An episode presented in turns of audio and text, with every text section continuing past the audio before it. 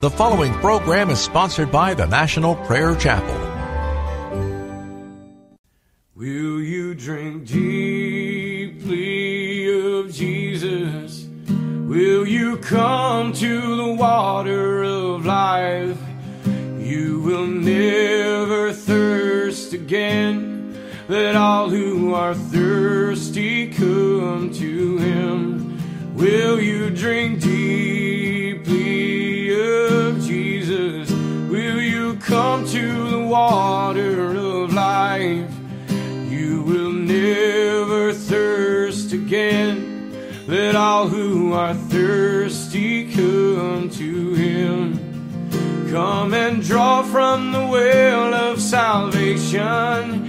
Be made clean, let him wash you in truth. He is the fountain of living water. Come and be made new. Will you drink deeply of Jesus? Will you come to the water of life? You will never thirst again. Let all who are thirsty come to him. He can refresh you in the desert where your sin left you lost on the brink. He is the fountain of living water. Come to him, dear sinner, and drink. Will you drink deeply of Jesus? Will you come to the water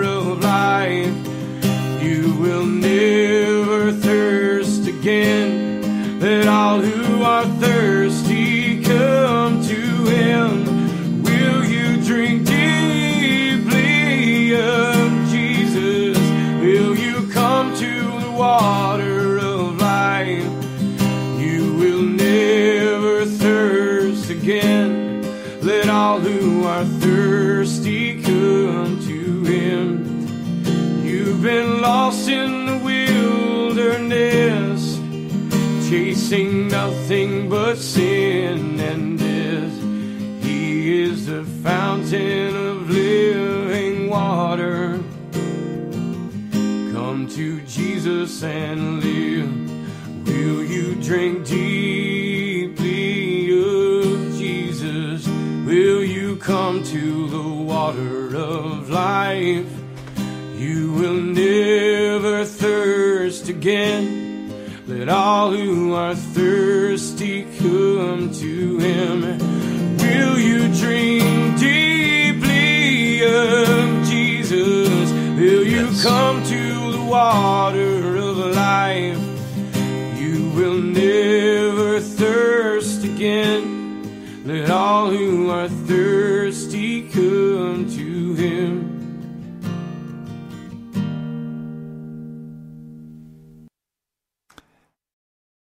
in almost every case, there is something blocking your way.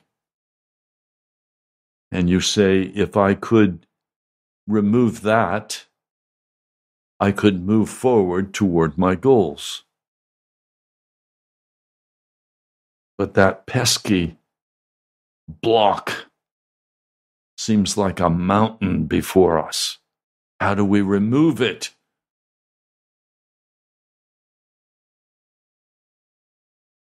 In the Gospel of John, the 11th chapter, we have Jesus coming to resurrect a beloved friend, the brother of Mary and Martha. And with Jesus as in every other case, this is also true. There is a stone directly in front of the cave of the tomb. It has to be removed. So, how do we remove these blocks that keep us frustrated, angry, silent? We know that if we could remove that stone we could move forward. Welcome to Pilgrim's Progress. I'm Ray Greenley with the National Prayer Chapel. This is not a sermon on strategies for success. This is rather direct instruction from the Word on how to remove that mountain. And it's not by might and it's not by power, it's by my Spirit, saith the Lord. But we know that if we can't remove that mountain, we're dead in the water. There's no hope for us. And so we see that mountain in front of us. We say, I can't do anything about it. This is how this is how it is. This is how it's going to be. And cynicism begins to grow in the heart of the believer, in your heart. Anger, frustration, cynicism, stoicism. And finally, we just roll over and give up and say, I'm going to have to live the way things are. I've got to face reality. I can't do anything about it. Nothing can change. I'm stuck. Nobody comes to help me. They couldn't help me if they came. This is just how life is going to be for me, and I'm going to have to put up with it. No, you don't. You don't have to put up with it. There's a way to remove that stone or mountain. Let me share from Scripture, and then we'll go. Well, maybe I should actually read this for you. It may frustrate you, but I'm going to read it for you out of John, the 11th chapter.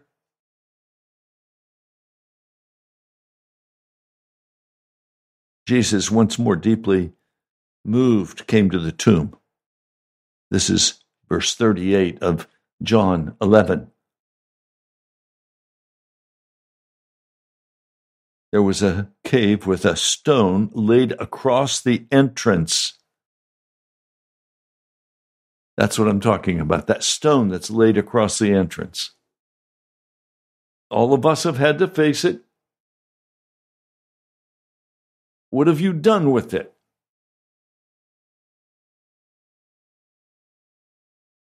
And then Jesus says this, which is even more frustrating.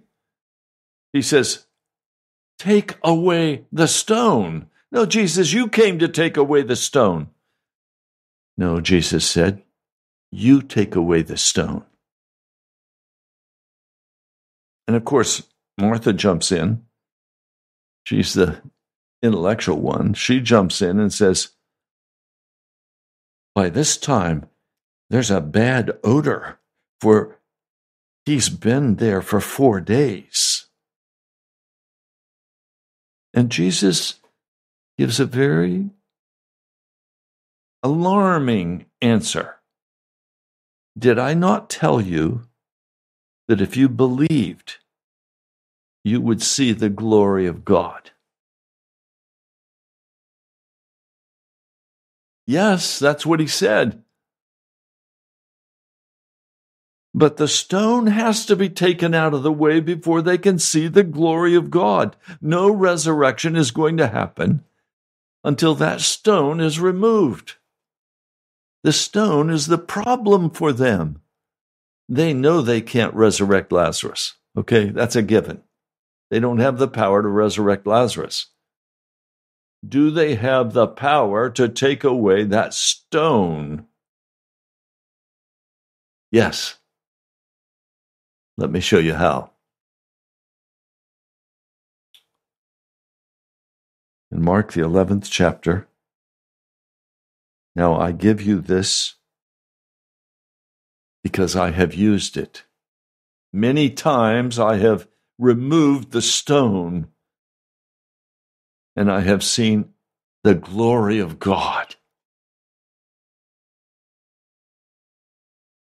Verse 22 Have faith in God, Jesus answered. I tell you the truth. If anyone says to this mountain, if anyone says to this stone, Go throw yourself into the sea, and does not doubt in his heart, but believes that what he says will happen, it will be done for him. Pretty amazing. He's saying, There is a mountain, a stone right in front of where you need to go. And you can't go until that stone or that mountain is removed. And he's saying,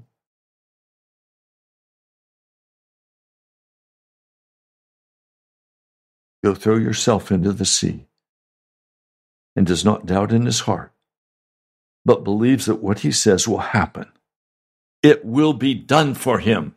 In other words, you don't throw that stone into the sea.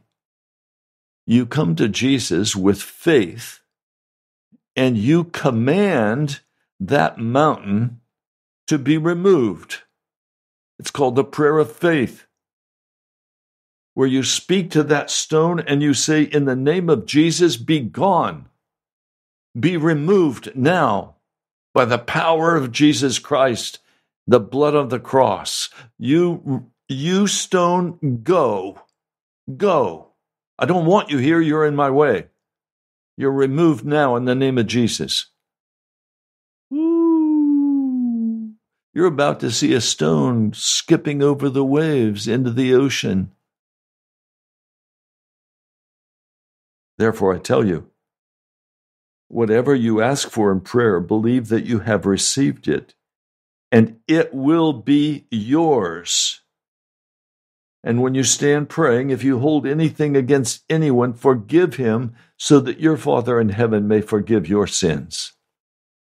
That's a vital part of this piece, but let's stay right on center now. You pray a prayer against the mountain that stands in your way, that blocks you from moving forward.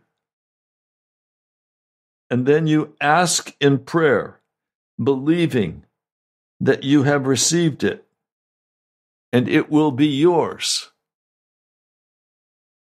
It's a two step process. First, the stone has to be removed. And secondly, the petition has to be made very clear and very specific to Jesus. This is what I need.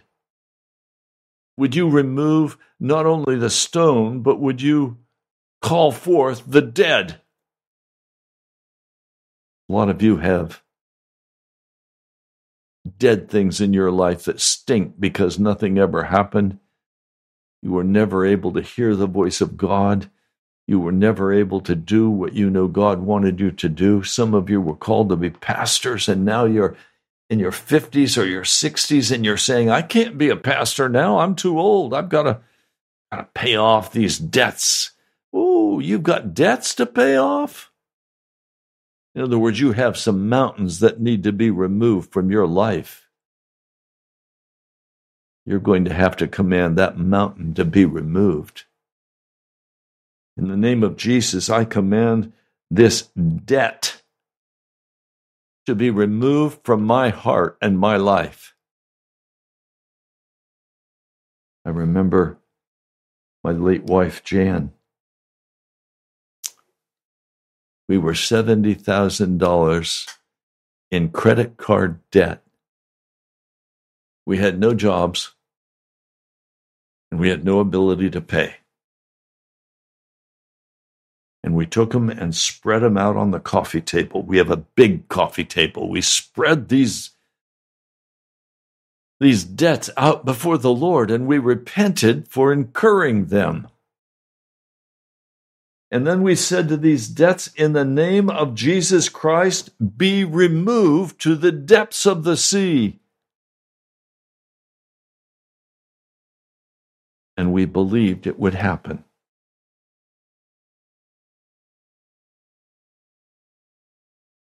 We waited. We had no income. We had no jobs. We were living as a, a couple with another couple, as a homeless couple. They were very kind to us. They didn't ask for a penny. And we simply began to cry out to the Lord and say, Lord, we believe that this mountain is now removed. Now, what do you want us to do about these debts?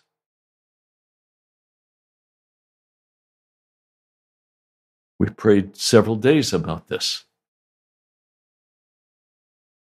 And we asked the Lord, should we should we call an attorney and do a bankruptcy filing?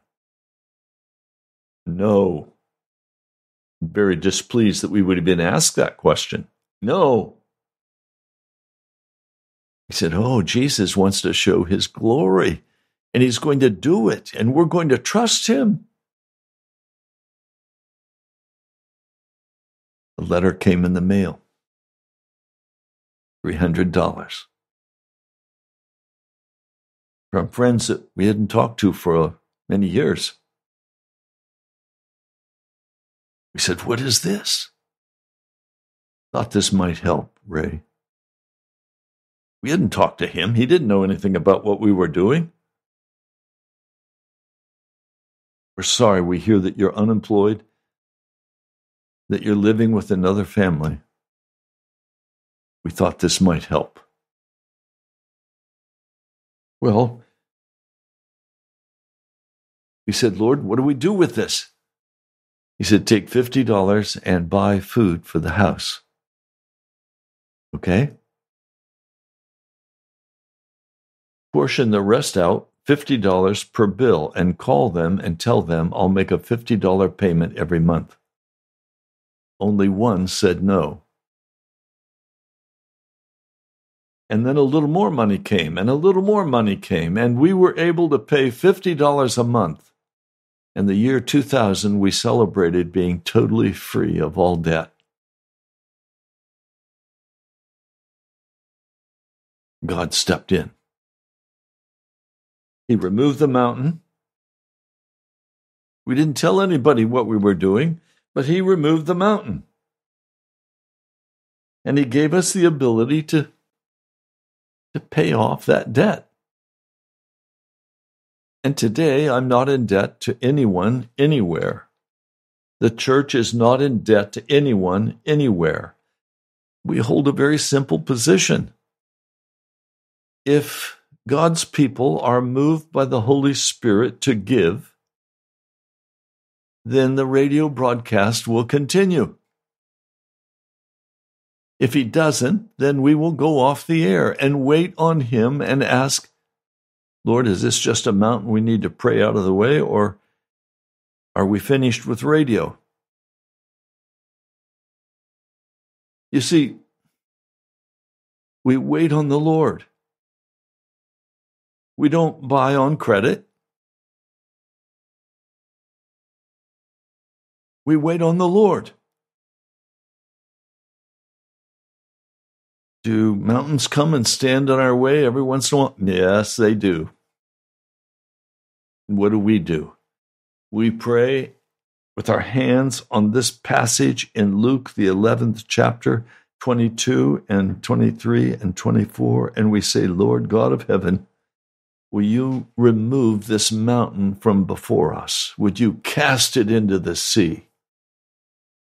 Then we speak to that mountain and we say, Be gone in the name of Jesus. We're not going to tolerate you. And that prayer of faith removes that mountain. Now, I'm not talking fantasy here. I'm talking what I have done. Not just once or twice, but several times. And it's what I'm doing right now. I'm praying, I have stood by faith, and I have commanded that this broken leg of mine be gone in the name of Jesus Christ. And then I've asked Jesus, in faith, will you come and heal me? And I stand by faith, he will come. I've done what I was supposed to do to remove this mountain into the sea. And now I stand by faith that Jesus will come and do what he's promised he would do for me. Now that we have that background, let's go back to John 11. In John 11, did I not tell you, verse 40, did I not tell you that if you believed, you would see the glory of God. I am going to see the glory of God. Is that encouraging to you?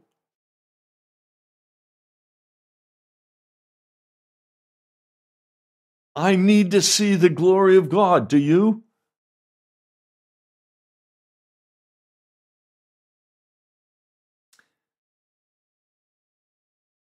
Now, verse 41. So they took away the stone. Now, the reason they didn't want to take away the stone was that Lazarus had been dead for four days, and in that warm air, they knew he was going to stink. Some of you are afraid to take the necessary actions to remove the stone that is before you because you're afraid of the stench that will come out of that tomb. You know you have sinned against the Lord. You know you have not done what He asked you to do. And you're afraid to remove that stone and to take that step. How can I risk taking that step? I can't risk it. No. You can't make it without taking that risk. But I want to tell you when you're standing on the Word of God, you're standing on something very, very solid.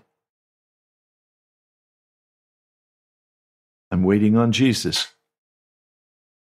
And I'm standing by faith on the stone, on the rock, Jesus Christ. Have I considered in my mind what would happen if God doesn't come, if Jesus doesn't come and I'm not healed, and I spend the rest of my life a cripple? You know what I've said to Jesus about that? You know what, Jesus? If that's what you desire for me, then I'm in agreement with you. But I don't believe that's what you want for me. So I'm commanding that this stone be removed from before me in the name of Jesus Christ. And I am standing by faith that Jesus, you will come and heal me and set me free of this broken leg. And I know He'll do it. I stand by faith. Not my faith, God's faith.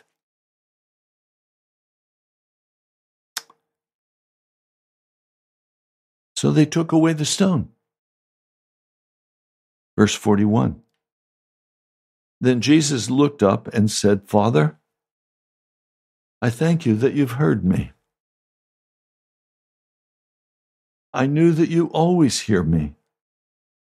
But I said this for the benefit of the people standing here, that they may believe that you have sent me.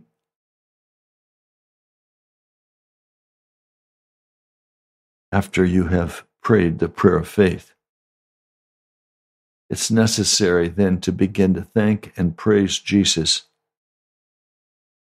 saying, I knew that you always hear me.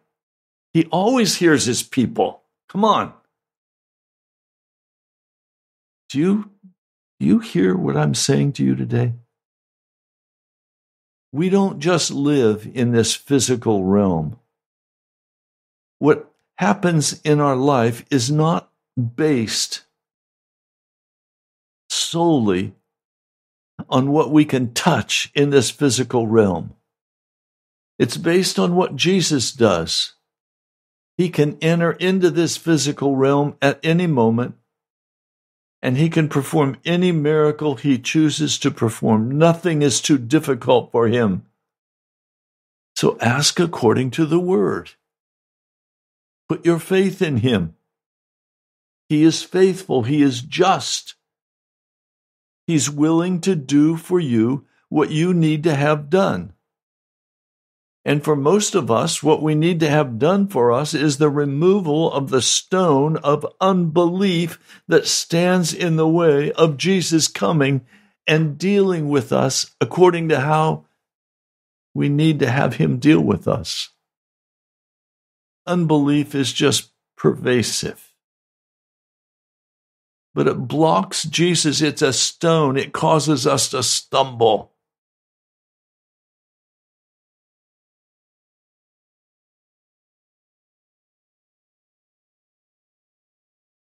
When he had said this, Jesus called in a loud voice, Lazarus, Come out! And the dead man came out. Now let's just consider for a minute something that you need to be aware of. Jesus knew who he was calling out of that tomb. He was calling Lazarus. And he said, Everyone within my hearing, come out of the tomb now all the tombs would have opened. And Jesus would have had a crowd of resurrected people. That's not what happened. You need to understand that when Jesus deals with you, he is dealing specifically with what you are praying and what you are waiting for God upon him to do for you. This is not just casual stuff. You need to be aware that Jesus Christ is real. And he comes and he calls forth this dead man. And he's specific. He calls out the dead man, Lazarus, come out and there is not a stone standing in the way of Lazarus coming out of that tomb. See, that's why we have to deal first with our own hardness of heart, our own unbelief. Or we can say, Lazarus, come out, and, and Lazarus will never come out. We've got to take a stand. And we've got to command that this mountain be removed in the name of Jesus and believe that it will be done for us, that Jesus will remove that mountain that stands in our way. And then we call to life what's behind that mountain. And if it's according to the will of God, He will answer. Here's another huge problem we face we want to use Jesus to move the mountains that are in our way that he doesn't want removed. He does not want us to go a certain way, and he will not remove that mountain from before us. What I'm talking about today is spiritual truth. It's not it's not a a strategy for human success. That's not what God's interested in. Jesus is not interested in making you a millionaire. In fact, he may pile a couple more stones in front of that, if that's what you're asking for. And you can't move anywhere until that stone is removed. Well, he's not going to remove it. It must be according to His will and what He wants for you in your life in the way of service and adoration to the Father and to Him.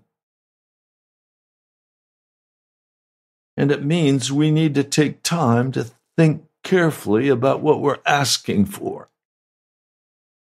And we must take the time ask Jesus if this is according to his will or if this is something that our flesh desires. He's not here to help us understand what our flesh desire needs to feel good about itself. That's not his interest.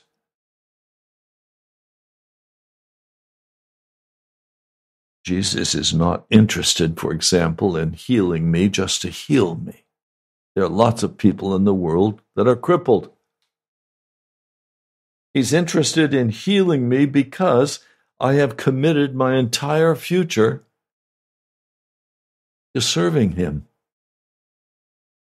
walking under His leadership, to going where He sends me, to saying what He tells me to say, to not playing games with the gospel. He wants me to be truthful and straight with Him.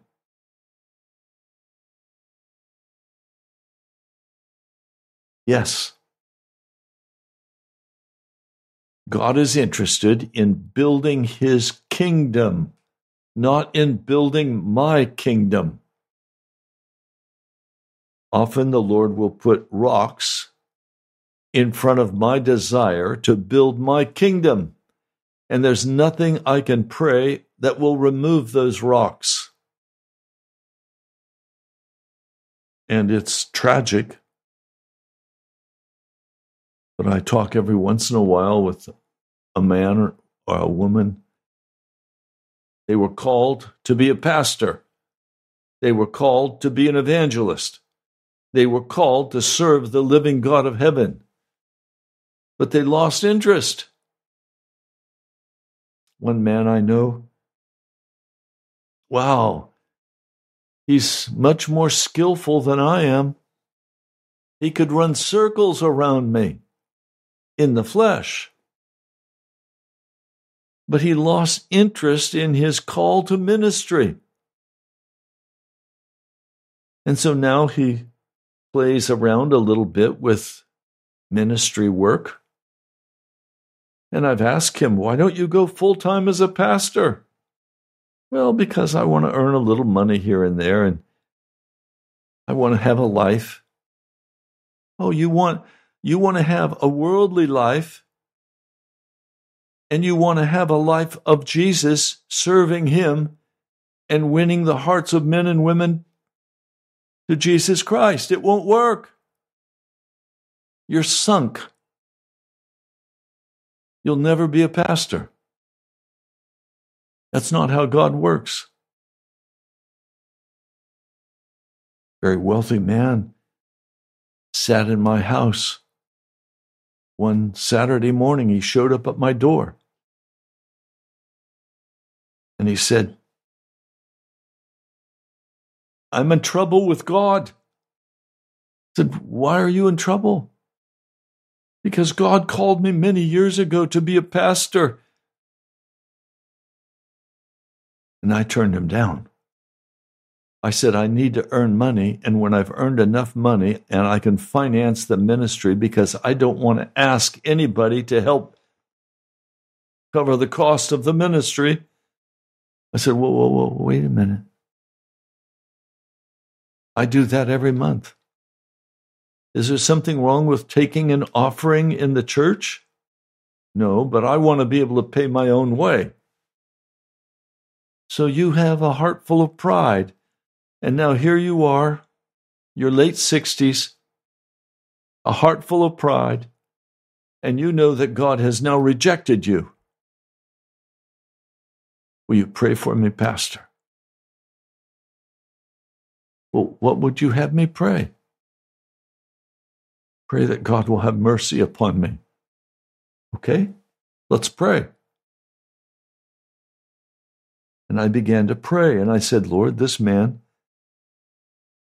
has a very selfish heart. And he has sinned against you. He has a very prideful heart, and he has sinned against you. I'm asking, Lord, not that you put him in ministry at this late age. I'm asking that you instead bring him into repentance. I'm asking that you convict him beyond anything he can imagine of the wickedness that he has committed against you wasting his life to earn money so he can pay his way without asking for anything. Lord, I ask that you give him a new heart, a humble heart. Oh, we went at it. And the more I prayed over him, the louder his, his weeping became. Finally, he came to a place where he said, Lord, he's right. This preacher's right. Would you forgive me?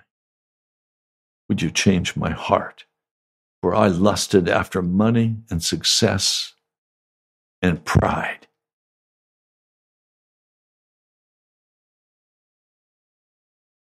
Well, he started praying through that day. He didn't finish. He was called by his wife. I suspect that his wife needed the prayer as badly as he did.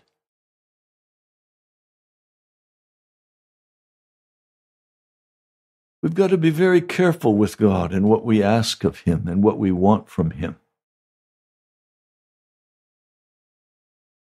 If I can build God's kingdom better with my right leg useless, broken, okay, then if that's what He wants, that's what I want. On the other hand, if I can do more good with a, a leg healed and a testimony of that healing, then that's what I want. So, yes, I pray strong prayers that I have a direct understanding with the Lord that those prayers are only to be implemented according to His will. For I don't want to be healed. It's not according to the will of Jesus. A lot of changes have happened in my life during this time of brokenness before Him. It's really hard to be proud or arrogant when you're in a lot of pain. When your leg's broken.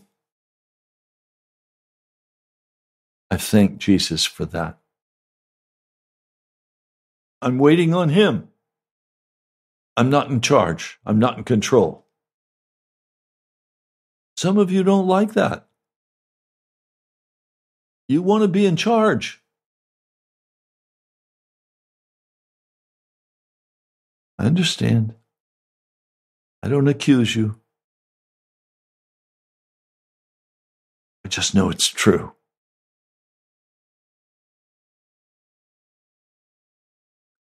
Did I not tell you that if you believed, you would see the glory of God?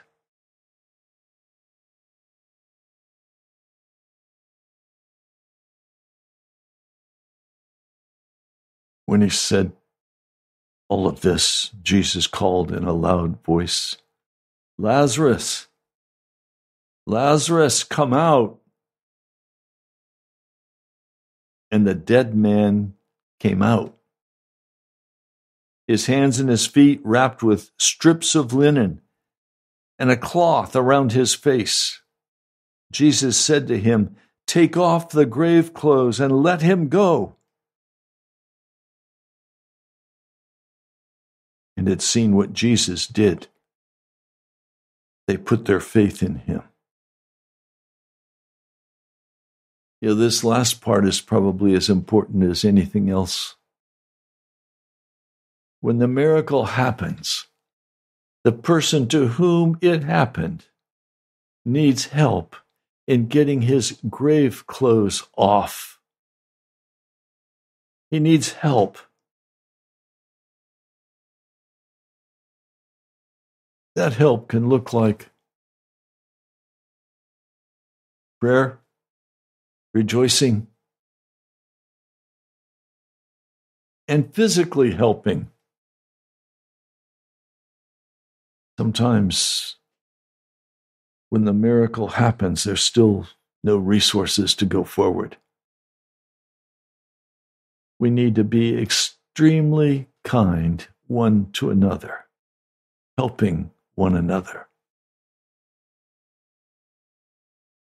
And that reminds me, some of you regularly, when you give, will give a portion of your offering marked for the poor.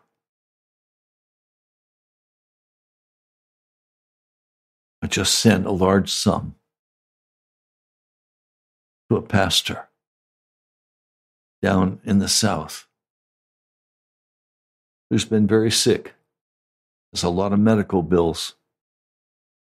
Doesn't have an income. A lot of his income has come from fishing, farming, and preaching.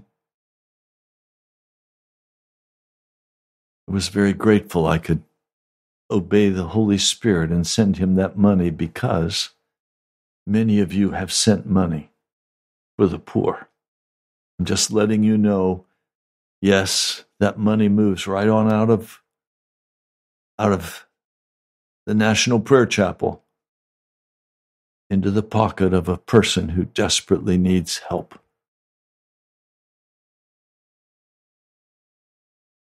Has this been helpful to you today? Do you understand what I'm saying to you?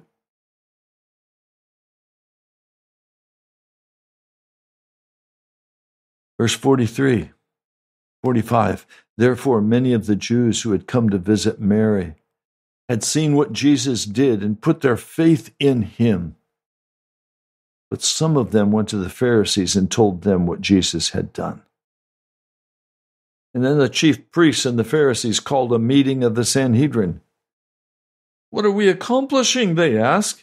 Here is this man performing many miracles and signs. If we let him go on like this, everyone will believe in him, and then the Romans will come and take away both our place and our nation. How sad. The world does not want the miracles of God to take place. They don't want prayers to be answered. They want you to back away and not claim your place in Jesus. They want you to separate yourself from the possibility of a miracle being performed. They want you to live according to a set of rules. They don't want you to have the intimate, one on one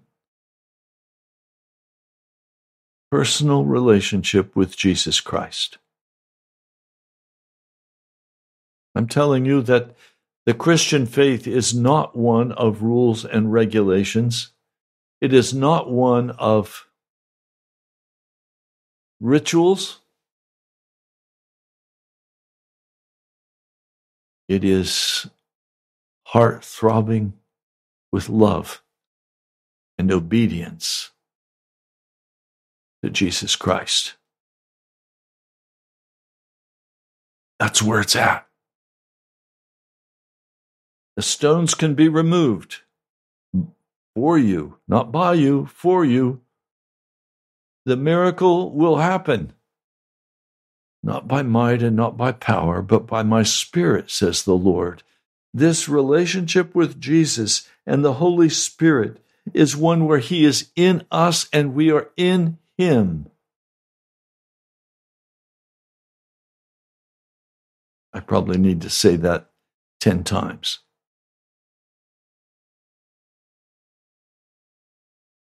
Because we still think that our relationship with Jesus is based on rules. It's not. It's not legalism. It's based on one on one relationship with Jesus Christ and with his body walking in obedience to His Holy Spirit, being filled with His power.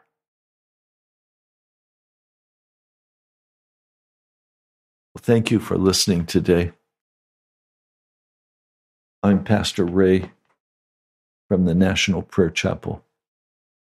I want to take the last minutes we have to pray for you. May I? Lord, I'm coming to you for my brother and my sister. Who are caught, some in very specific sins, in fornication, pornography, lusting after money, a bitter spirit, a harsh, angry spirit, yelling, hitting, kicking, being idiots. They know it. Lord, I'm asking that you would come and minister to your people in whatever area of sin they're indulging in. And I'm asking that you would show them how to speak to this stone of indulgence, this stone of wickedness, and have it cast out of their life by your precious blood, Jesus.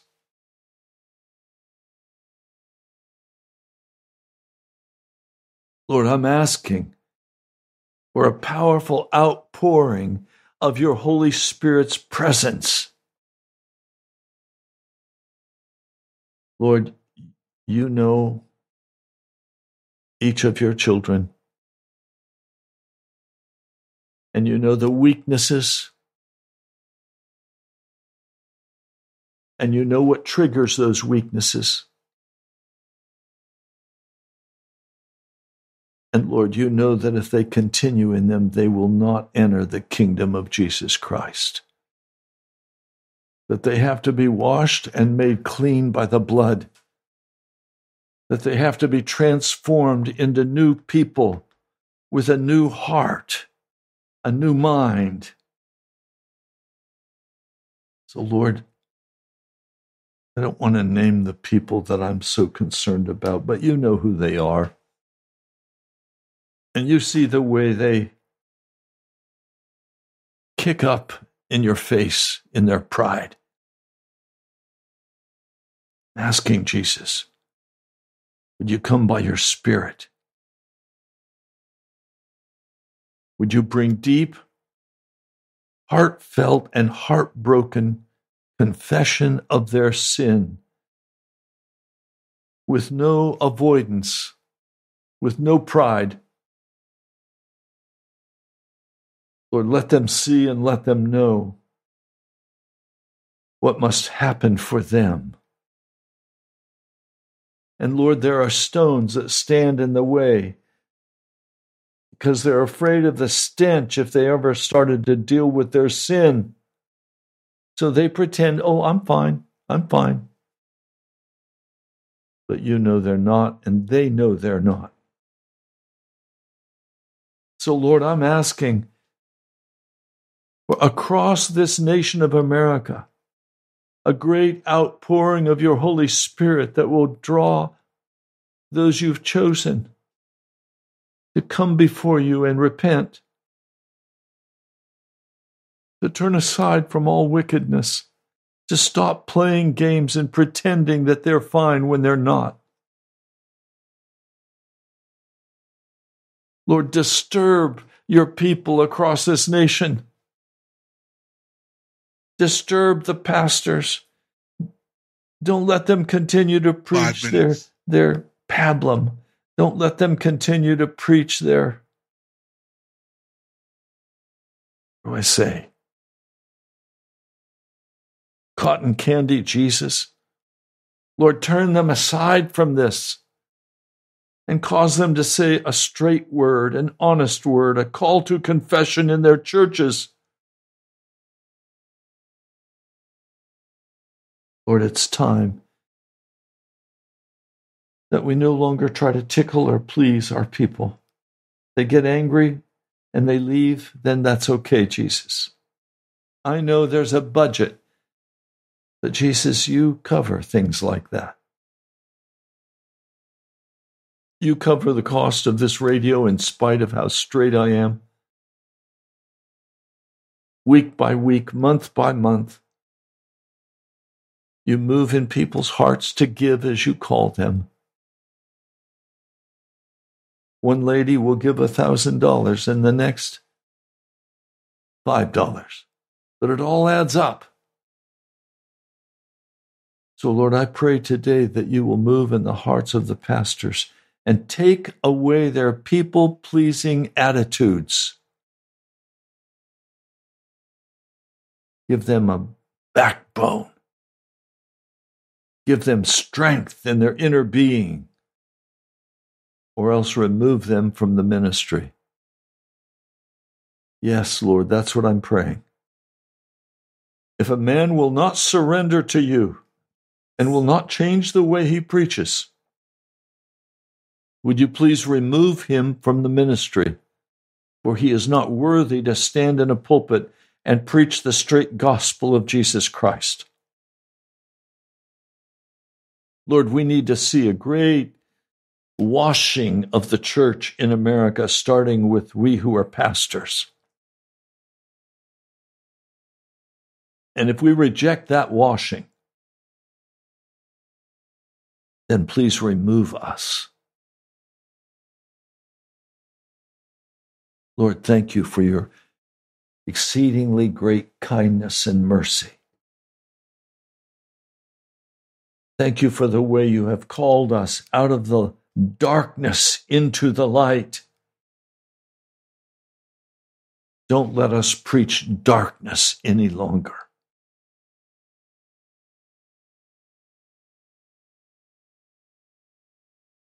Yes, Lord, I know you have someone very specifically in mind. And I know they're listening. I ask that you do this work of redemption in their hearts, that you remove that you remove the secret sin from their life. Thank you, Jesus. Pray in your name. Amen.